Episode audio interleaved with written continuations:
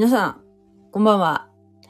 えー今日は、創世記の24章の、えーイサクの結婚の経緯について、えー書かれている箇所を勉強したので、それをシェアしたいと思います。はい。前回まではね、前回は、えーアブラハムが、えーサラを埋葬する話でしたよね、23章。その前の22章の最後の方で、えーアブラハムのところに、久々に親戚のニュースが飛び込んできた。というところがありましたけれども、えーそれと、それがちょっとまあ伏線になってて、で、今日の24章につながってくるんですけれども、えー、アブラハムが、えーイサクを、えー神様に捧げるように、えー命令されて、で、それに従って、えー行ったところ、結局それは、神様がアブラハムを、えーテストされていたということで、えー実際にイサクを、えー殺すということはなくて済んだんですけれども、非常にそれでもね、大変な試練でしたよね、アブラハムにとって。アブラハムにとっても、イサクにとってもそうですけれども、大変なことがありました。でその後、まあ一つのそういう大きな事件があった後に、そういう、えー一つの山を乗り越えたところで、アブラハムのもう長く会ってない兄弟の、えーまあ、家族の、まあ消息というかね、ニュースが飛び込んでくるわけですね。えー ちょっと一回読みますね、そこの部分ね。22章の20節からですね。これらのことの後、これはまあイサクの、イサクを捧げたあの事件ですね。あの後に、えーある人がアブラハムに告げて言った。ミルカもまたあなたの兄弟ナホールに子供を産みました。えー長男はウズ、弟はブズ、次はアラムの父、ケムエル、次はケセデ、ハゾ、ピルダシ、エデラフ、ベトエルですと。えーこのベトエルっていう人がポイントになるんですけれども、アブラハムの兄弟、ナホルの、えー制裁がミルカっていう人なんですね。このミルカっていう人も実は、えーアブラハムの兄弟の、えーハランの子供なので、まあ、えっ、と、ナホルとミルカっていうのは、おじと姪の関係なんですけど、これも本当親族のね、近親の結婚なんですけど、まあ、この当時は、まだ、えー神様がね、はっきりと禁じられていなかったので、えーこの結婚はまあ、罪ではなかったわけですけれども、このミルカとナホルの間に、えー8人の子が生まれました。その一番、えー最後、えーその制裁のこの8人の子のうちの1人がベトエル。で、このベトエルの子、つまり、えーアブラハムっていうか、まあ、ナホル。アブラハムからってな、何になるのかな。まあ、そのナホルにとっては、孫ですよね。息子の子ですからね。ベトエルの子は、リベカであって、と書いてありますけれども、えーこのね、リベカって女性なんですね。えー実は、このベトエルの子供のリベカ、これ娘なんですけれど、この、この人には兄、兄がいるんですね。兄ラバンという人がいるんですけど、でもここでは書かれていません。書かれています。これ、このラバンというのは後に出てくる人ですね。リベカの名前だけ記されてますね。そして、えーこのリベカっていう人が実はイサクの、後のイサクの嫁になるわけですけれども、はい。つまりね、えー、先に言ってしまうと、イサクは、えー、まあ、親族の中から、えー、お嫁さんを探したわけですね。今、カナンの地にアブラハムもイサクも住んでいるわけですけれども、その、えー、地元の、地元っていうかね、その、今住んでいるところの、つまりその、まあ、違う部族の中から、えー、お嫁さんを探すっていうことをせず、えー、アブラハムは、その、なんて言うんでしょうね。えー、まあ、雑婚っていうかなんか、まあ、を避けるために、えー、つまりですね、信仰する神が、えー、違うわけですよね。異教の神、えー、を信仰してますからね、カナンの地方は。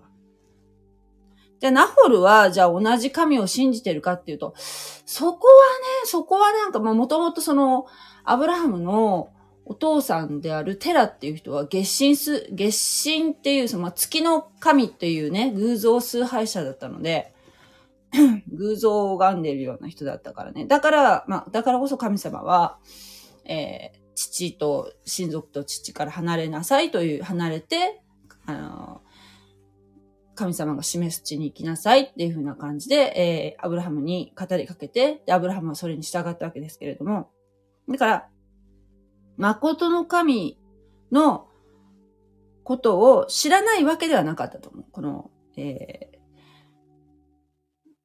兄弟のナホルはね。知らないわけじゃなかったけれども、まあ、あの、どこまでその、このナホルがね、そういう信仰をしていたかどうかっていうのは、まあ、わからないですけれども、わからないんだけども、でもその、アブラハムは、えー、まあ、全くね、全くその、そういう知識がない、その、カナンの地の人から、えー、イサクの嫁をね、探すというよりむしろ、その、やはり、あの、気心が知れている、えー、あるいはその、アブラハムの信仰のことを知っている、え親族から、同じ親族から嫁を探そうということを考えたわけですね。はい。ということで、えー、まあ、この、ちなみにですけど、この兄弟ナホルには、えー、制裁の他にも、えー、そばめという人が、ナホルのそばめ、ルマという人もいて、まあ、その人の間にも子供がいましたけれども、まあ、とにかく、一番重要なのはリベカ。そして、えー、後に出てくる兄、ラワンという人が、まあ、重要になってきます。というのを踏まえた上で、まあ、24章ですね。読んでいきたいと思います。私は口語訳聖書で読みますね。アブラハムは、年が進んで老人となった。主はすべてのことにアブラハムを恵まれた。さて、アブラハムは所有のすべてを管理させていた家の年長のしもべに言った。あなたの手を私の桃の下に入れなさい。私はあなたに天地の神。主を指して誓わせる。あなたは私が今、一緒に住んでいるカナン人のうちから娘を私のこの妻にめとってはならない。あなたは私の国に、国へ行き、親族のところへ行って、私の子、イサクのために、妻をめとらなければならない。しもべは彼に言った。もし、その女が私についてこの地に来ることを好まないときは、私はあなたの子をあなたの出身地に連れ帰るべきでしょうかアブラハムは彼に言った。私の子は決して向こうへ連れ帰ってはならない。天の神、主は私を父の家、親族の地から導き出して私に語り、私に誓ってお前の子孫にこの地を与えると言われた。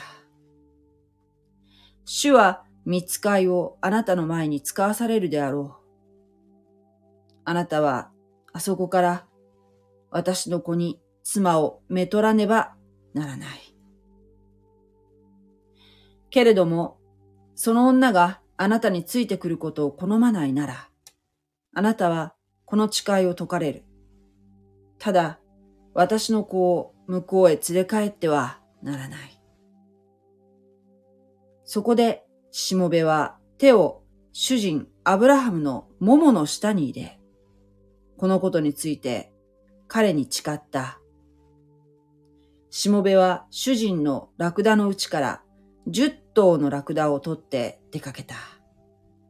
すなわち、主人の様々の良いものを携え、立ってアラム・ナハライムに向かい、ナホルの町へ行った。彼はラクダを町の外の水の井戸のそばに伏させた。時は夕暮れで、女たちが水を汲みに来る、汲みに出る時刻であった。彼は言った。主人アブラハムの神、主よ、どうか今日私に幸せを授け、主人アブラハムに恵みを施してください。私は泉のそばに立っています。町の人々の娘たちが水を汲みに出てきたとき、娘に向かって、お願いです。あなたの水亀を傾けて私に飲ませてください。と言い、娘が答えて、お飲みください。あなたのラクダにも飲ませましょう。と言ったなら、そのものこそ、あなたがしもべイサクのために定められたものということにしてください。私はこれによってあなたが私の主人に恵みを施されることを知りましょう。彼がまだ言い終わらないうちに、アブラハムの兄弟ナホルの妻、ミルカの子、ベトエルの娘、リベカが水亀に水亀を肩に乗せて出てきた。その娘は非常に美しく、男を知らぬ処女であった。彼女が泉に降りて水亀を満たし、上がってきたとき、しもべは走り寄って、彼女に会っていった。お願いです。あなたの水亀の水を少し飲ませてください。すると彼女は、我が主よ、お飲みください。と言って、急いで水亀を自分の手に取り下ろして彼に飲ませた。飲ませ終わって彼女は言った。あなたのラクダも皆飲み終わるまで私は水を汲みましょう。彼女は急いで亀の水を水舟に開け、再び水を汲みに井戸に走って行って、すべてのラクダのために水を汲んだ。その間、その人は、主が彼の旅の祝福されるか、どうかを知ろうと、黙って彼女を見つめていた。ラクダが飲み終わった時、その人は重さ半シケルの金の花は一つと重さ十シケルの金の腕は二つを取って言った。あなたは誰の娘か私に話してください。あなたの父の家に私どもの泊まる場所がありましょうか彼女は彼に言った。私はナホールの妻、ミルカの子、ベトエルの娘です。また彼に言った。私どもには、わらもし、わらも、会話もたくさんあります。また、泊まる場所もあります。その人は頭を下げ、主を拝して言った。主人、アブラハムの神、主は褒むべきかな。主は私の主人に慈しみと誠とを惜しまれなかった。そして主は旅にある私を主人の兄弟の家に導かれた。娘は走って行って母の家の者にこれらのことを告げた。はい。28節までにします。まだこの後も続くんですけれども、長いですね。アブラハムは、もう完全に、まあ、大体もうすでにね、だってあのー、えー、っと、サラが亡くなった時に、100、137歳だっけ？で、イサクが37歳でしたよね。まあ、私たちの感覚からするともう、もうすでに完全に年を取ってるんですけれども、まあ、この当時の寿命っていうのは、私たちと、えー、より長い、まだ長い、えー、まあ、ノアのところよりはね、全然短くなってるけれども、それでもまだ長いと思いますね。見た目年齢とかも全然また違うと思うんですけれども、私たちの時とね。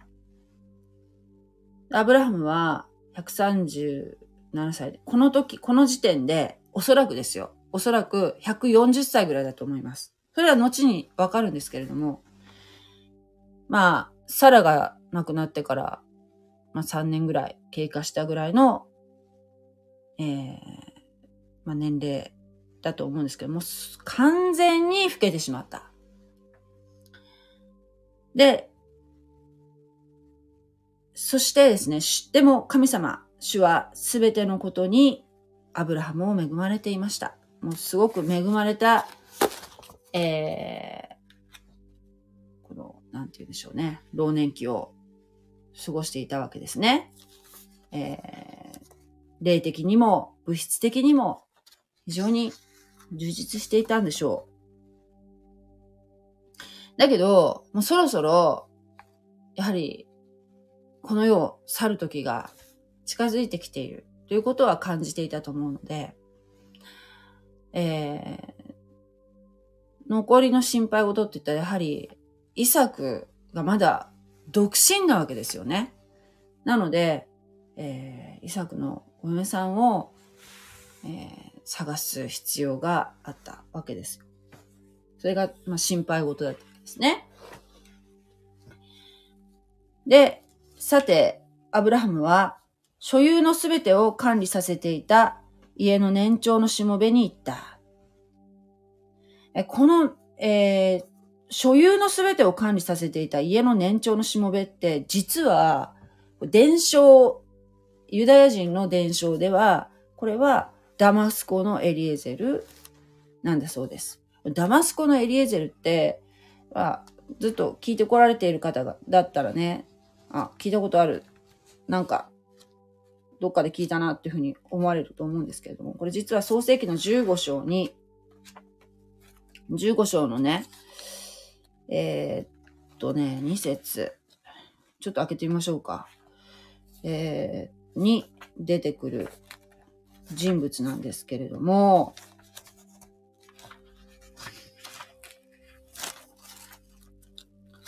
えっとね、中止。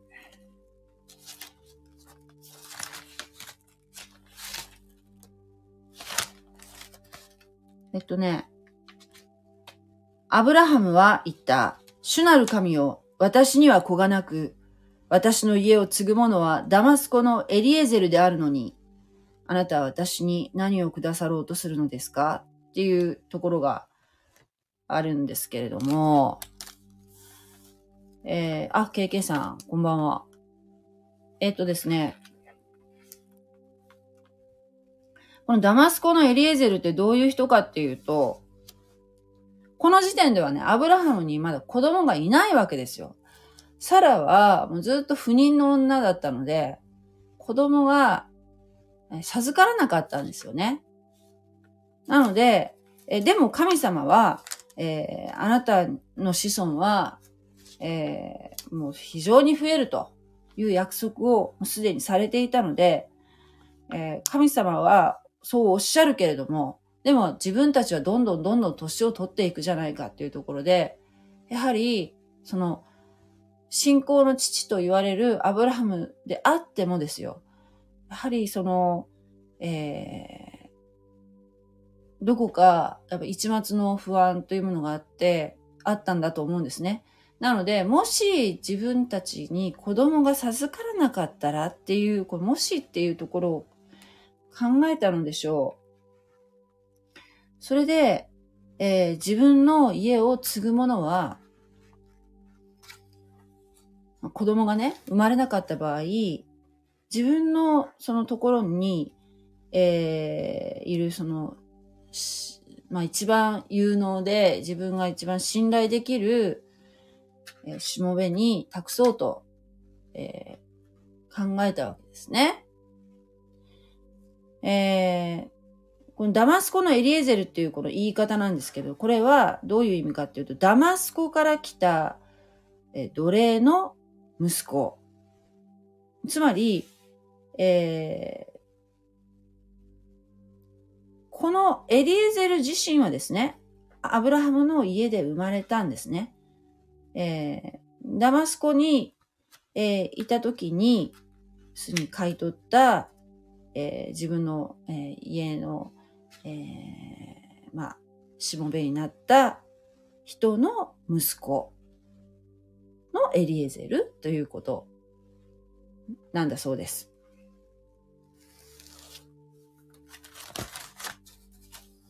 このダマスコのエリエゼルは、つまりアブラハムにもし子がなかったときは、アブラハムの財産を、うん、相続する人だったわけですね。ところが、サラは、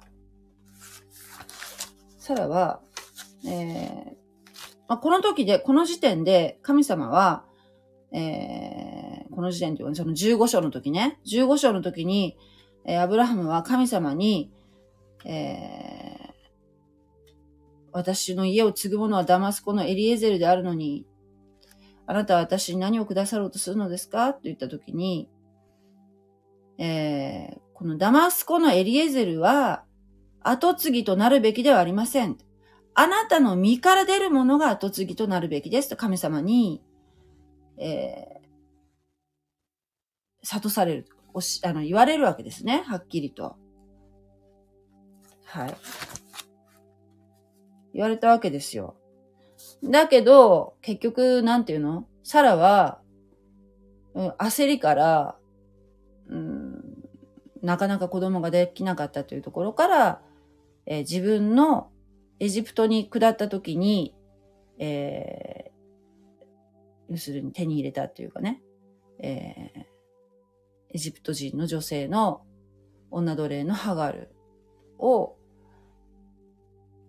えー、ハガルはサラの奴隷ですね。えー、まあちょっと今の私たちの感覚で奴隷って言ってたら、言ったらもうなんかすごいなんかこう無知でピシピシ叩かれてとかそういう風なイメージかもしれないけど、まあ使用人ですよ、使用人。サラの所有する使用人の、えー、ハガルを自分の夫であるアブラハムに当てがって、えー、妻にして、そして、えー、その間にアブラハムとハガルの間にイシュマエルが生まれるわけですね。まあ、その人間的な、えー、行い、人間的な行いで結局、まあ、争いのもとになっちゃったわけですけども、現代にも過去を残しているわけですけれども、そのイシュマエル。で、そういうことがありましたね。だから、えー、まずその、エリエゼルだろうと思ってた。ところが、イシュマエルが生まれた時点で、もう、このイシュマエルが生まれた時点で、もうその、エリエゼルの相続権っていうのはもうなくなったわけですよね。でそのその時に、じゃあ、普通はですよ。アブラハム相当お金持ちですから、これが、えー、アブラハムのそのね、息子であるイシュマエルが生まれた時点でそれが消えた、はい消えたっていう時に、普通の人だったらどう思うかって言ったら、どうでしょうね。苦々しく思うかもしれませんね。えー、ところが、このエリエゼルという人は、さすがアブラハムが、えー、相続させようと最初にね、考えていたしもべであったから、まあ、大変忠実な、使える、アブラハムによく使えるしもべだったわけですよ。だから、このね、エリエゼルの非常にこの、えー、忠実な働きっていうのを、この24章っていうのは注目していきたいと思うんですね。えー、で、アブラハムは、あなたの手を私の桃の下に入れなさいっていうふうに言うわけですよ。え、これどういう意味なんだろうって言うと、この桃の下に手を入れなさいって言った場合のその桃の下っていうのは、あのー、まあ、例えばですよ。ま、座った状態で桃が椅子のね、座面に当たるからこの下に手を入れてっていうふうに最初私は想像したんだけども、そういうことじゃなくて、ももの下っていうのは、これ実は遠曲的な表現で男性器のことを指すらしいんですね。はい。で、えー、つまり、男性器を、えー、握るっていう行為が、非常に、まあ、もう後でまた説明しますけども、契約なんですよ、これが。契約の印。契約、非常にしかもですね、この契約が非常に重い契約、えー、に当たることなんですね。えー、こういうのって本当知識がないと何のことかわからないですよね。だからやっぱり、その、ユダヤ人だったら多分これわかるわけですよ。でも私たちは違法人だから、やっぱりそういうこう、えー、そういう知識がないとわかんないよね。私もその勉強して、その中川先生が解説しているのを見たりとか、いろんな他の牧師先生の、えー、おっしゃってることとかを、で、やっと分かったわけですね。ただ、ただこうさらっと読んだだけでは何のことかわからないわけですよね。これは、あ後に出てくる契約に関係してくるわけですね。で、私はあなたに天地の神、主を指して誓わせる。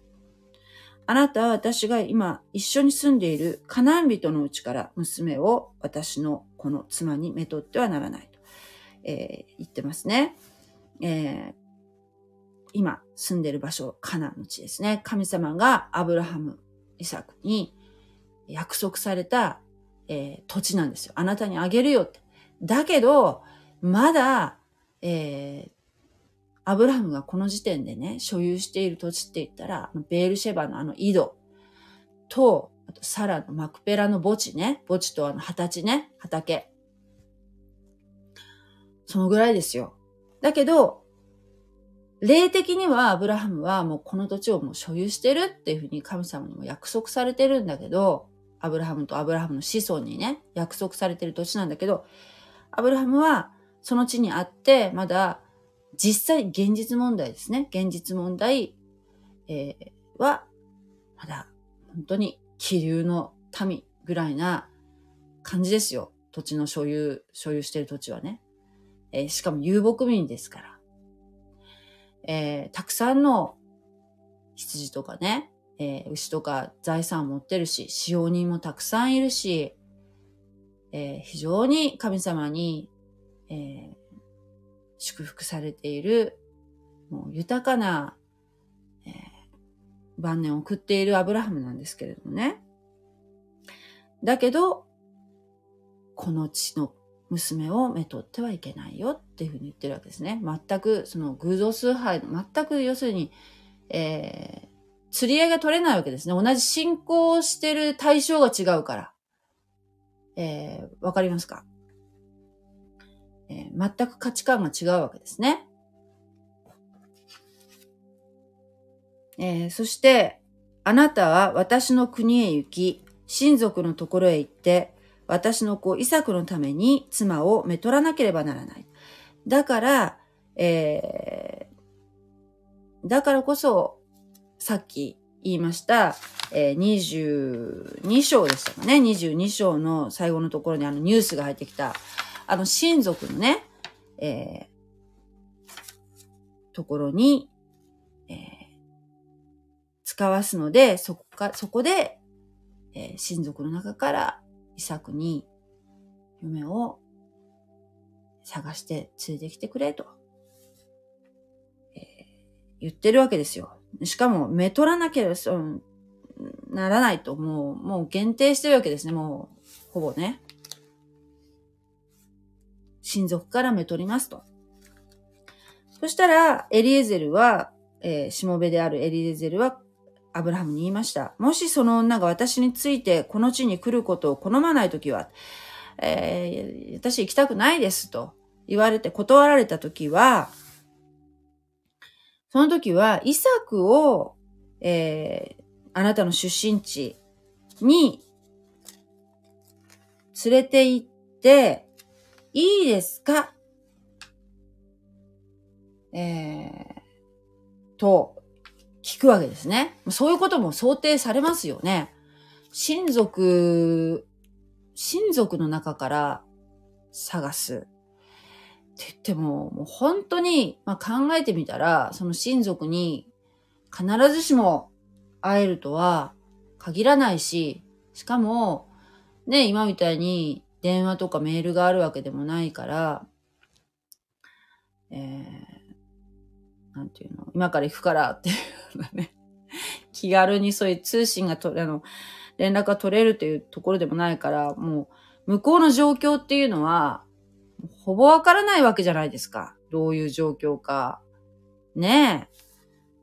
そういう、こう、なんていうかな。限りなくこう、不可能に近いことを言ってるように思うんですよね。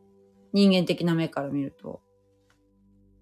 だから、この、エリーゼルのこのちょっと質問っていうのはね、もしその娘がいたとしても、そのこっちに来たくないと言ったら、そしたらイサク様を、えー、その地に連れて行くということはいいですかっていうことは、まあ、当然聞くでしょうね。で、アブラハムは、彼に言いました。エリエゼルに言いました。私の子は決して向こうへ連れ帰ってはならない。えー、天の神、主は私を父の家親族の地から導き出して私に語り、私に誓って、お前の子孫はこの地を与えると言われたんだ。えー、つまり、イサクの将来は、このカナンの地の他にはないんだ。もうこの地で私たちは生きるんだよ。だからイサクは絶対に連れて行ってはならない。ということなんですね。主は見つかいをあなたの前に使わされるであろう。あなたはあそこから私の子に妻をめとらねばならない。って言うんですよ。主は見つかいをあなたの前に使わされるであろう。見つかい、まあ、守護天使、天使ですね。天使っていうのは、まあ、時々出てきますけれども、その見える形とかでね、出てきますよね。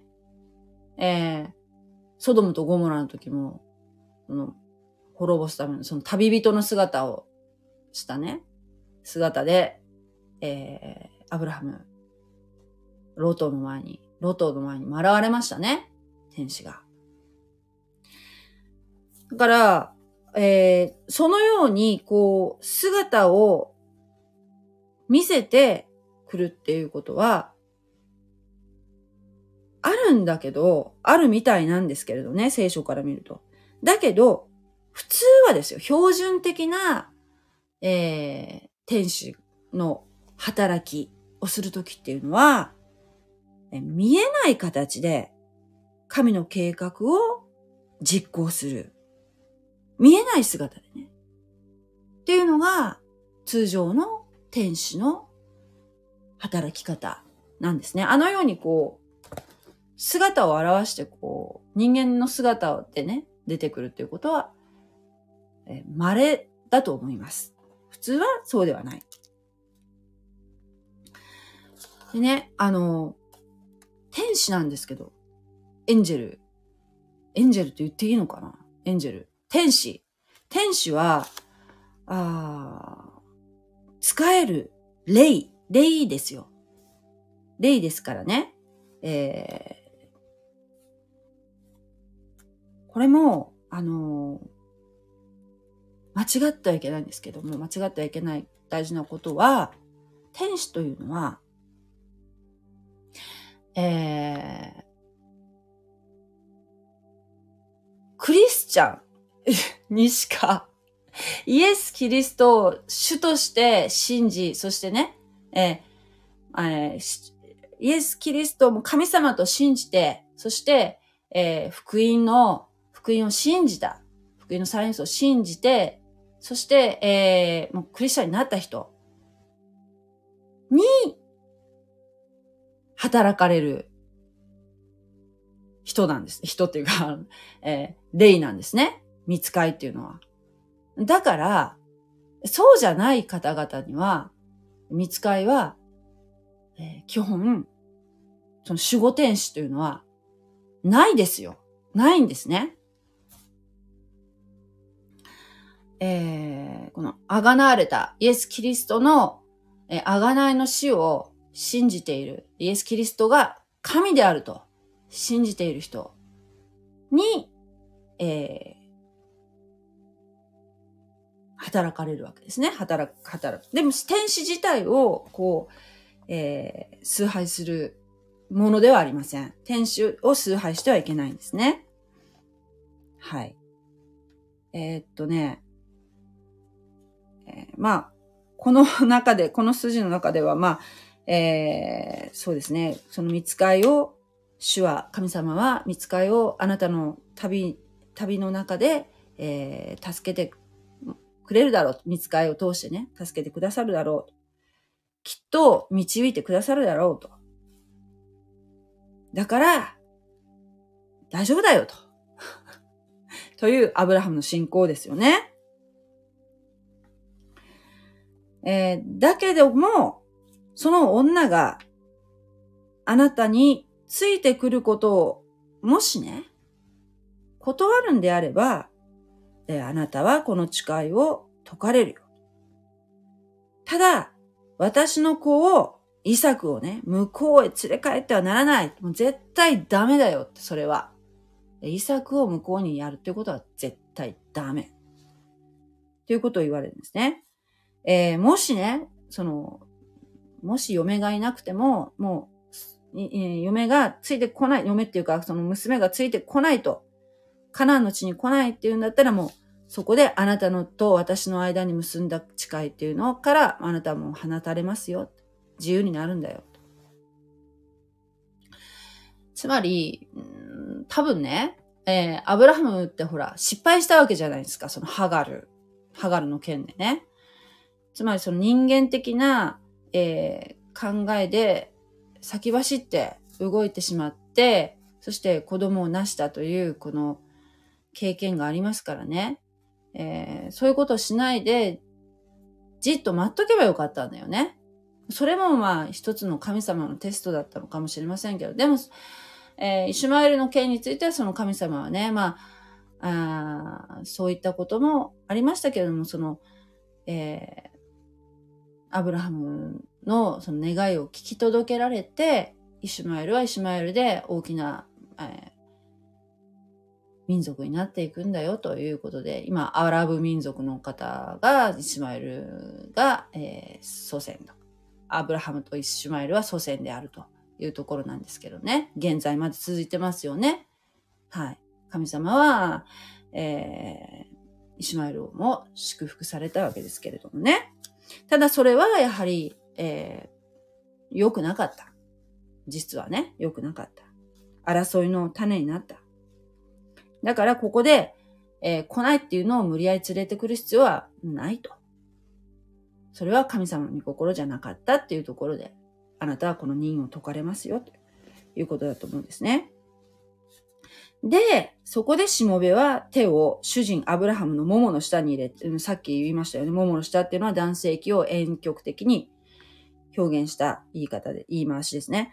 えー、つまり、その、えー、アブラハム契約っていうのがありましたよね。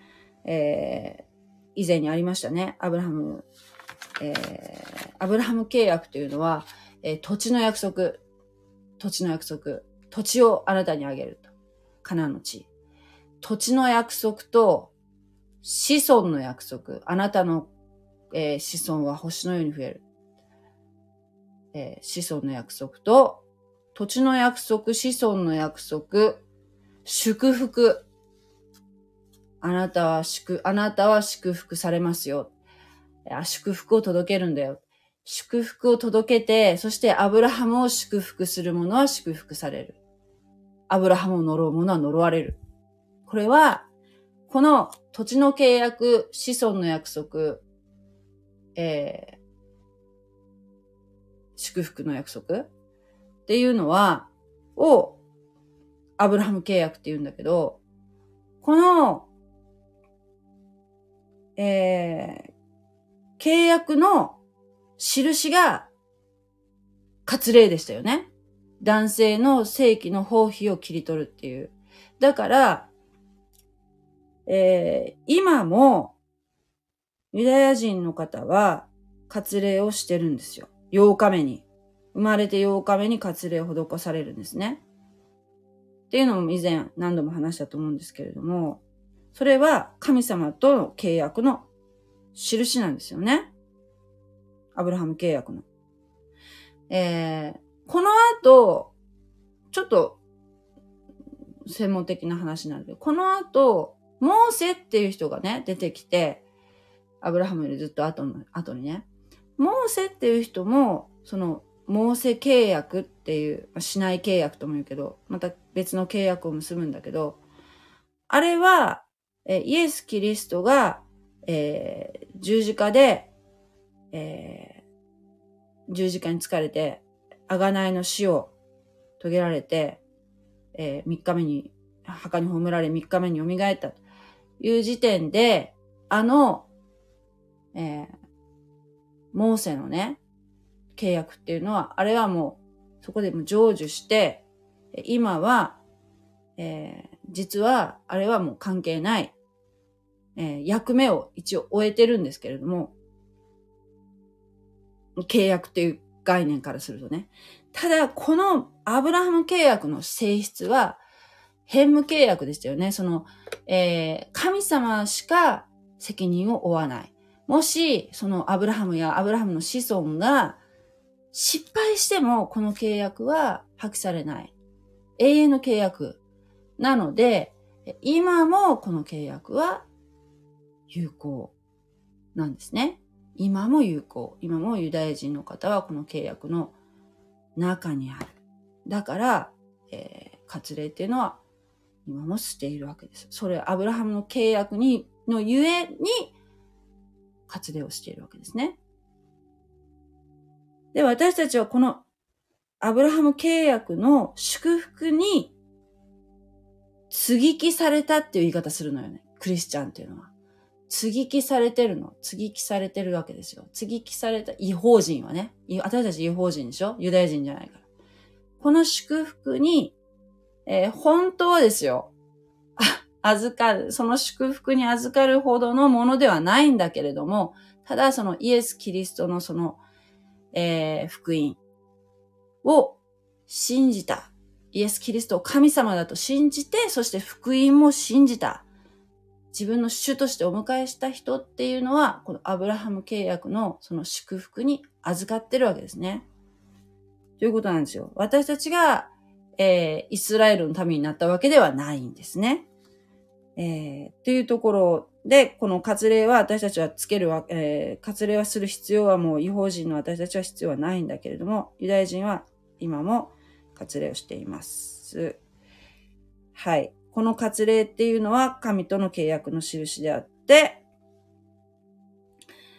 このね、割礼を帯びた正規を握るっていうのは、つまり、この血の契約、割礼は血の契約ですよね。に匹敵するぐらい重い約束になるわけです。契約の印になるわけですね。で、それを、えー、しもべのエリエゼルは契約をしたわけですね。そしてしもべは、主人のラクダのうちから10頭のラクダを取って出かけました。えー、つまり、エリエゼル一人で出かけたというわけではなくて、えー、キャラバン隊を組んで出発したということがわかります。すなわち主人の様々な良いものを携えて、立ってアラムナハライムに向かい、ナホールの町へ行ったということなんですけれども、えー、つまりこの良いものを何で持っていってるかっていうと、これは花嫁料なんですね。えー、その中東の習慣としては、お嫁さんをもらうときは、えー、そのお嫁さんの父親、もしくは父親がいない場合は、その兄に、えー、多くのお土産っていうかね、プレゼント、えー、花嫁料を支払うんですね。支払わなければいけないんですね。えー、だから、えー、たくさん財産をね、持って選んで、ラクダに積んで出発したんですね。えー、ということなんですね。はい。えー、さあ、彼はラクダを、ナホルのね、住んでいる町の外に、えー、ハランですね。ハランの地ですよね。ナホルの町の、えー、水の井戸のそばに伏させました。時は夕暮れで女たちが水汲みに出る時刻であった。夕方ですね。だから昼間はやっぱ暑いので、えー、夕方の涼しい時間に、えー、女たちは水を汲みにやってくるわけですね。私たちがこう想像する井戸っていうのは、えー、井戸っていうのはほら、なんていうか、鶴瓶をこう落として、こう水をチャポンと入れて、こう引き上げて、またっていうような、あの井戸を思い出すんですけれども、どうもこの井戸は、後でこう読むとわかるんですけれども、えー、自分がその降りていって、組んで、そしてまた上がってっていうような形態の、えー、井戸っていうかね、泉っていうかね、なんか、そういう感じのを想像されるといいと思うんですよね。はい。で、えー、彼は言いました。えー、主人アブラハムの神主よ、どうか今日私に幸せを授け、主人アブラハムに恵みを施してください。えー、神様に祈るわけですね。エリエゼルは。そうそう。ちなみにですけど、このカナンの地から、えー、ナホルの住んでいる、このえー、ハラン。これナホルの町っていうのはハランのことなんですけどね、ハラン。えー、の距離なんですけれども、どのくらいの距離をこのキャラバン隊は移動したかっていうのはちょっと言っておくとですね、えー、っと、距離は、およそ720キロあるそうです。720キロ。って言われてもピンとこないんですけれども、えー、っとね、中川先生は新幹線でほぼ東京から岡山の距離っていうふうにおっしゃってたんですけれども、でもなんかいまいち私にはちょっとわからないので、福岡から700キロぐらいって言ってどのくらいかなっていうふうに調べましたらね、だいたいね、確かじゃないけど、福岡名古屋間、福岡博多名古屋間が、えー、700キロぐらいみたいです。その方がなんかちょっとわかりやすいかな。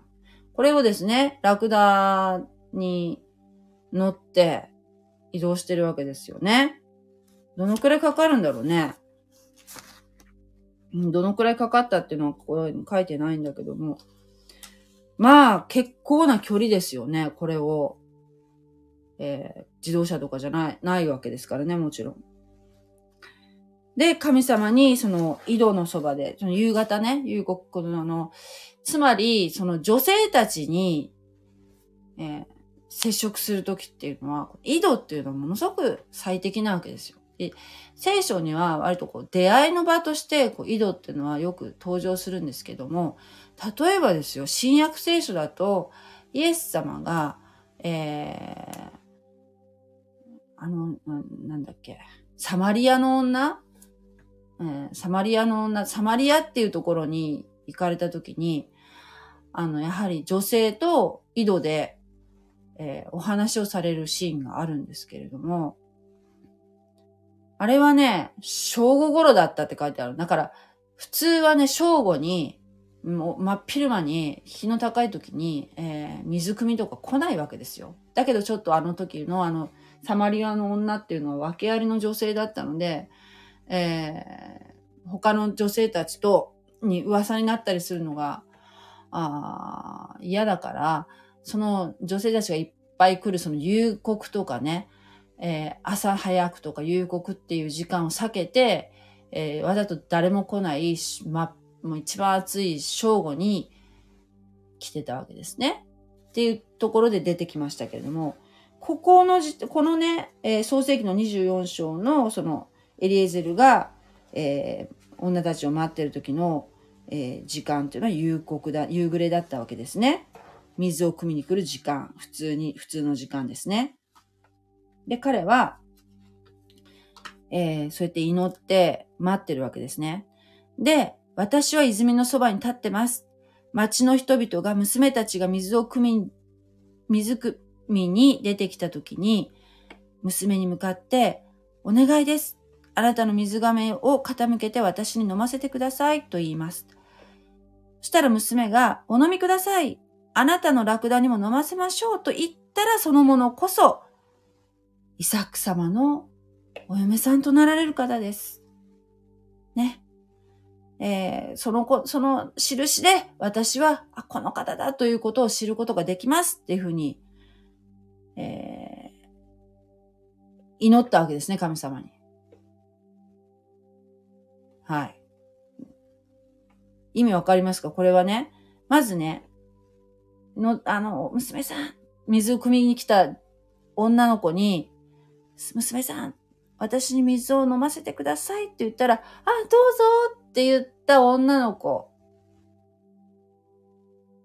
しかも、その後、このラクダ、10頭のラクダに、もう水を飲ませましょうと言った人こそ、えー、イサクの嫁にふさわしい。その方こそ、イサクの嫁、イサク様の嫁になる方だと思ったわけですね。えー、そういうふうになりますようにっていうふうに神様に祈、祈、祈り終わらないうちにもう女の子はやってきたわけですよ。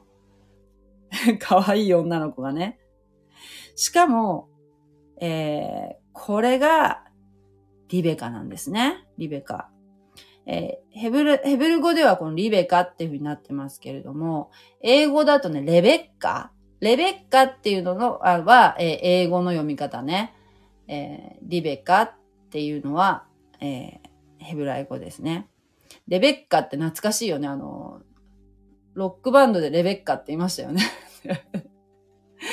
もう昭、昭和の人ならわかると思いますけども、レベッカ、えー、のことですね、リベカっていうのはね。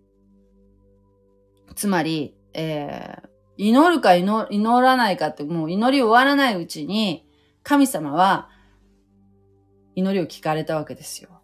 これすごいですよね。素早く祈りが聞かれたわけですね。さあ、この娘は果たして水を飲ませてくれるのかっていうところなんですけども、その娘は非常に美しく男を知らぬ処女であったと。えー、この処女っていうのはね、処女っていうのはね、二つね、言い方があるんだって。別らっていうのと、あるまっていうのがあるらしいんです。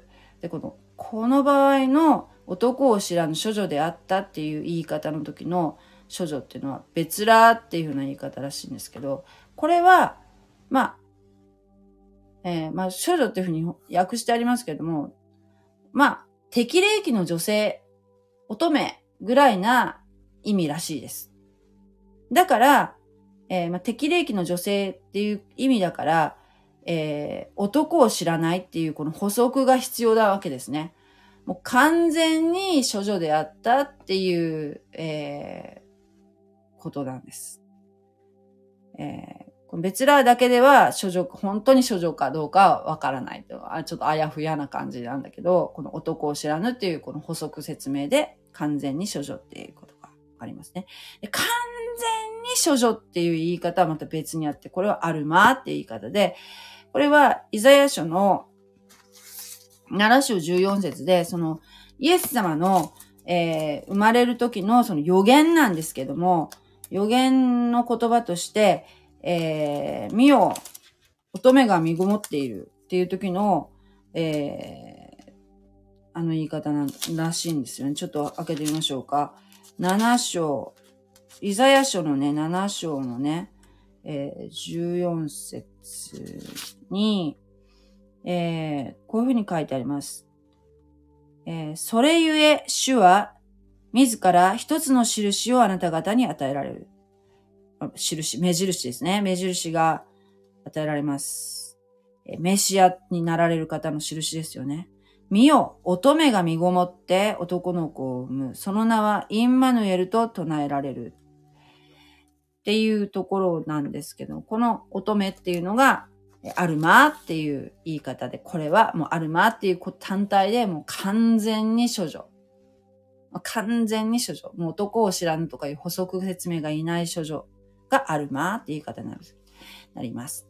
で、この彼女が泉に降りて水亀を満たし、井戸って最初か、ま、さっき書いてあったのにね、えー、水の井戸のそば。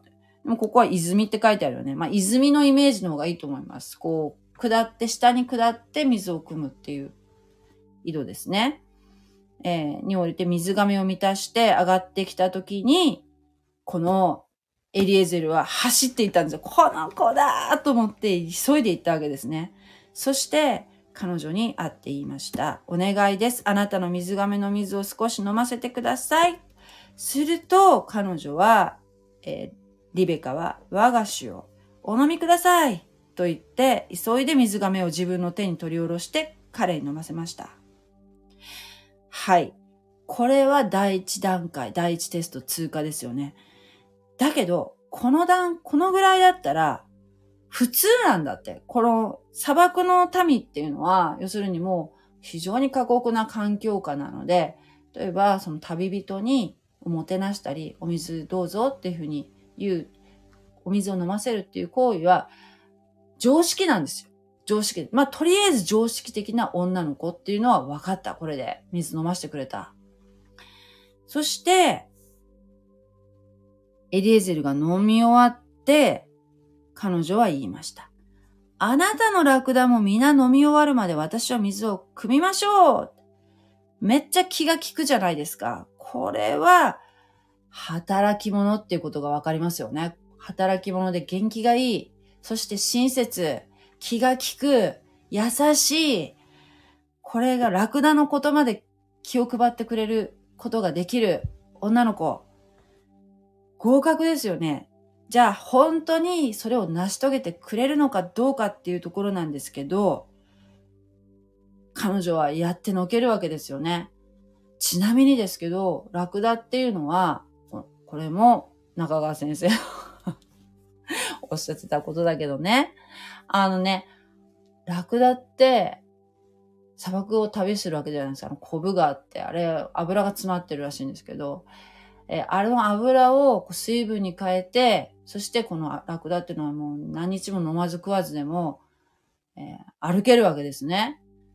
要するに、まあ、すごいよね。考えたらすごくない？なんか。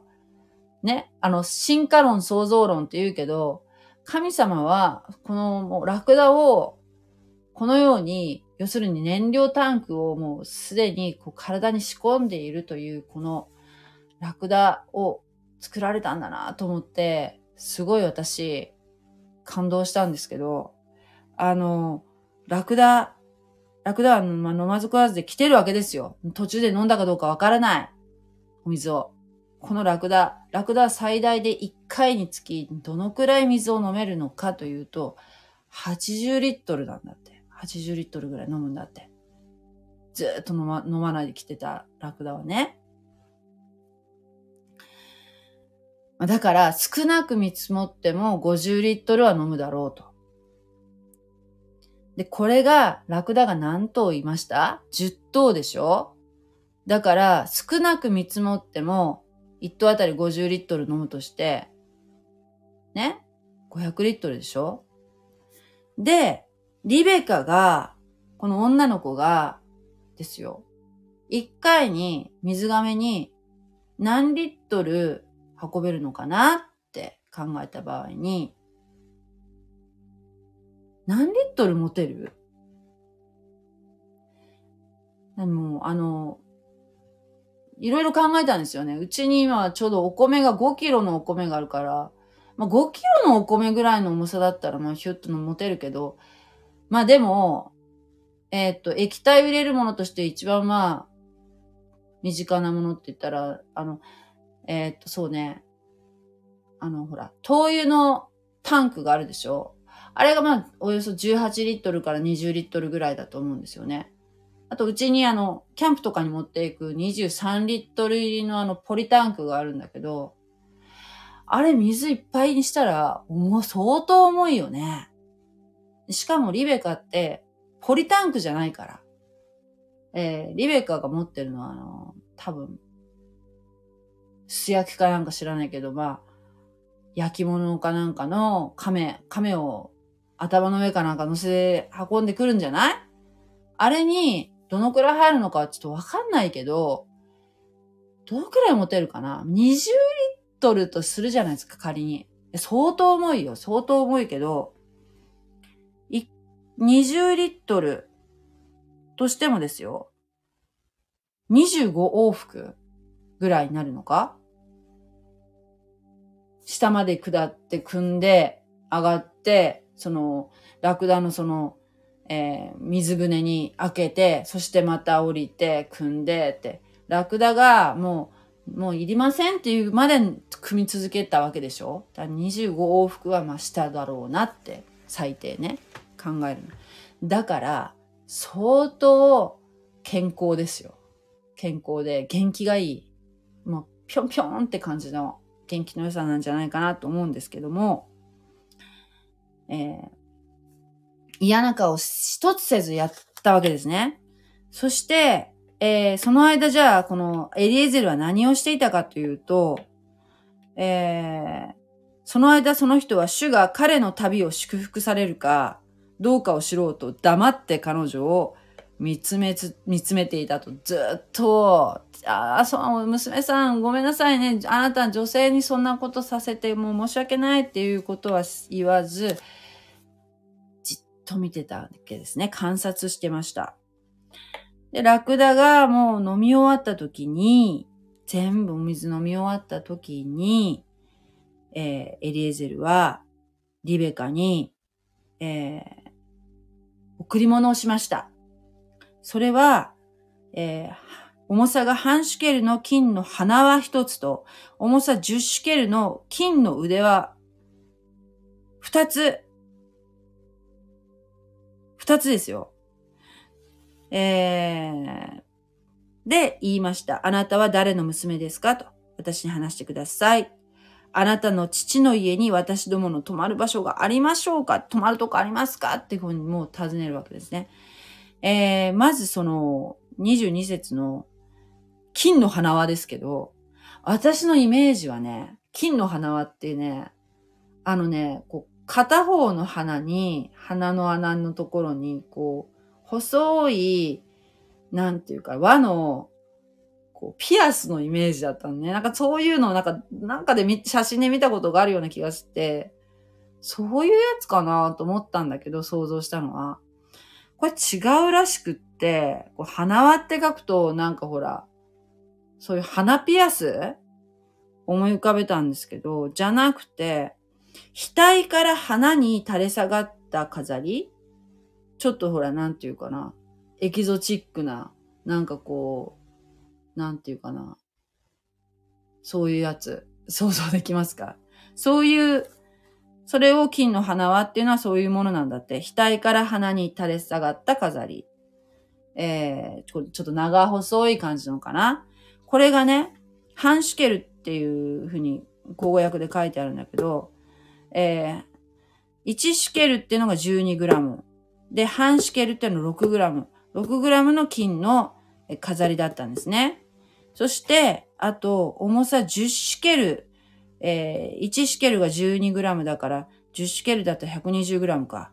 の金の腕輪を2つを、その持ってきたものからこう出して、リベカに送ったんですね。そしたらね、彼女は彼に言いました。私はナホルの妻、ミルカの子、ベトエルの娘です。えー、と言いました。これでね、もうエリエゼルはね、もうすごいね、もう信じられない。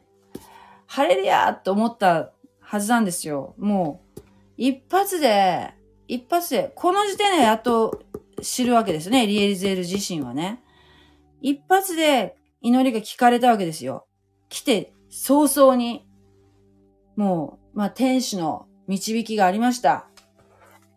あったんでしょう。見えないところでね、天使の導きがあり、エリエゼルの祈りは聞かれました。そして、えー、見るか、見るかじゃないや、えー、リベカは彼に言いました。私どもには藁も、えー、会話もたくさんあります。また泊まるところもありますと。場所もありますと。で、えー、そしてエリエゼルはね、頭を下げて、主に、主に、主を拝して言いました。主人、アブラハムの神、主は褒むべきかな。主は私の主人に慈しみと誠と惜しまれなかった。そして主は旅にある私を主人の兄弟の家に導かれた。と言って、えー、神を褒めたたえました。褒めたたえました。えー、エリエゼルは私の運の、運がいいからとかね。私の運のおかげで、え主人の親類にいきなり会うことができました。とは思わなかった。えー、あくまでも、えー、もちろん神様の導きがあったってことはよくわかってるし、えー、あ、主人であるアブラハムに忠実な、忠実に仕えたこの結果ですよね。アブラハムに仕えているっていうこの姿勢。エリエゼルは、本来は、ね、あの、すべてのアブラハムの財産を受け継ぐかもしれない人だった。なのに、イシュマエルが生まれ、そしてイシュマエルも財産を相続することできなかった。次に、イサクが生まれ、そしてイサクがすべての財産を受け継ぐ人になった。えー、ということで、えー、嫉妬心とかそういうのが通常だったら起こるかもしれないけども、このエリエゼルはあくまでもアブラハムが良くなる。アブラハムのために、アブラハムのためにということで、もう己を無にして使えている姿なんですね。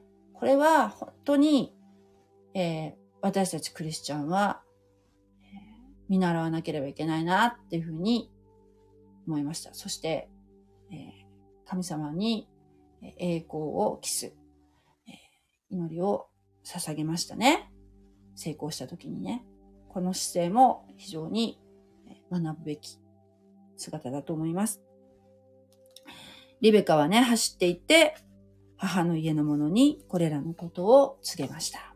というところで、28節えー、が、ここで終わるんですけれども、えー、ちなみにですけどですね、さっき、あの、天使がこう、えー、お前の旅を、えー、きっと、神様がね、神様は見つかいをあなたの前に使わされるであろうっていうふうな言葉が、えー、っと、7節にね、ありましたね。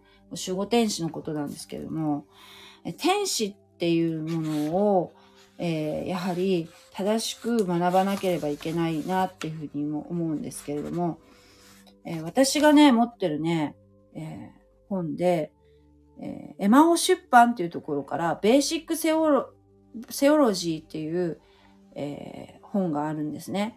チャールズ、チャールズ・ライリーという、え先生、神学の先生ですね。組織神学っていう、えー、ものの、えー、本です。手引き書です。これに、見つかいについて書いてあるところがあって、えー、ちょっと読んでみますね。ちょっと引用します。見つかいが現代においても、これらすべての方法で働いているかどうかは確かではありません。しかし、過去において、見つかいはこれらの奉仕を行いました。えー、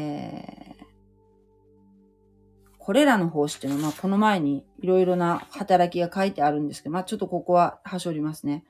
えー、そして今日でも私たちの気づかないところで、これらの奉仕を継続していることは大いにあり得ます。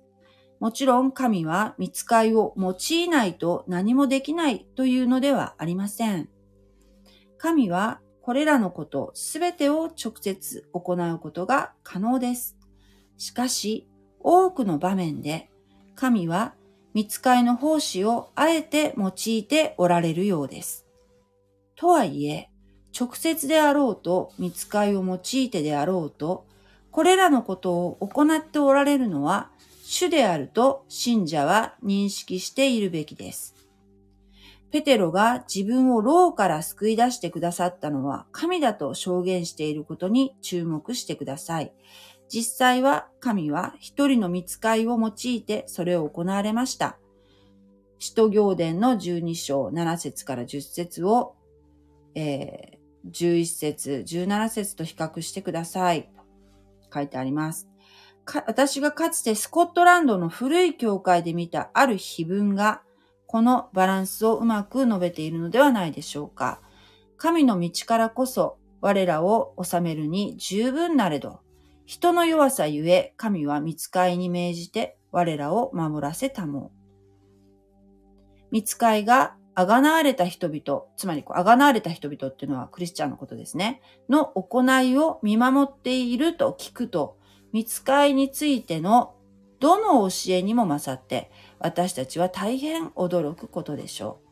見つかいが私たちに関心を持つのには理由があります。理由があるんだって。見つかい自身は救いを経験することができないので、彼らが救いの効力を知る唯一の方法は、救われた人間たちによって、クリスチャンですね。によって、えー、救いがどのように表現されているかを観察する以外ないからなのでは、えない、観察する以外ないからなのでしょう。救いがどのように、そのクリスチャンが救いをどのように表現しているか、どのように生きているか、クリスチャンの生き生き様ですよね、を、えー、観察してるんだと、見つかいが。えー、実に私たちは見せ物であり、世と人々、世の、世と人々と見つかいは観客です。世の中の人もクリスチャンの行動を見ていますよっていうことを言っているんですね。えー、第一コリント4章9節良い行いを示しましょう。見舞いにすべてのものが裸であり、さらけ出されている主のためにそうするのはもちろんのこと。見つかいたちのためにもそうしましょうっていうふうに書いてあります。はい。えー、実に私たちの行動は世の中の人々にも見られているし、見つかいにも観察されているんだ。そして見つかいは、えー、神様の命によって、えー、クリスチャンを導いてくれているわけですね。ただし、見つかい自身は神様の被造物ですからね。作られたものですから、崇拝の対象ではないですね。えー、天使を崇拝したり、拝んだりするのは、えー、天使としては不本意なことですね。それはしてはいけないことなんですけれども、あくまでも神様は、が崇拝の対象ですからね。ということで、えー、今日は、えー、長いので24章 えー、まだ長々と喋りましたけど、28節までやりました。はい、さて、じゃあリベカは、え、家に走っていって、えー、この今後どうなっていくでしょうかというところですけども、という感じで今日はもう終わりたいと思います。おやすみなさい。God bless you! じゃあまたね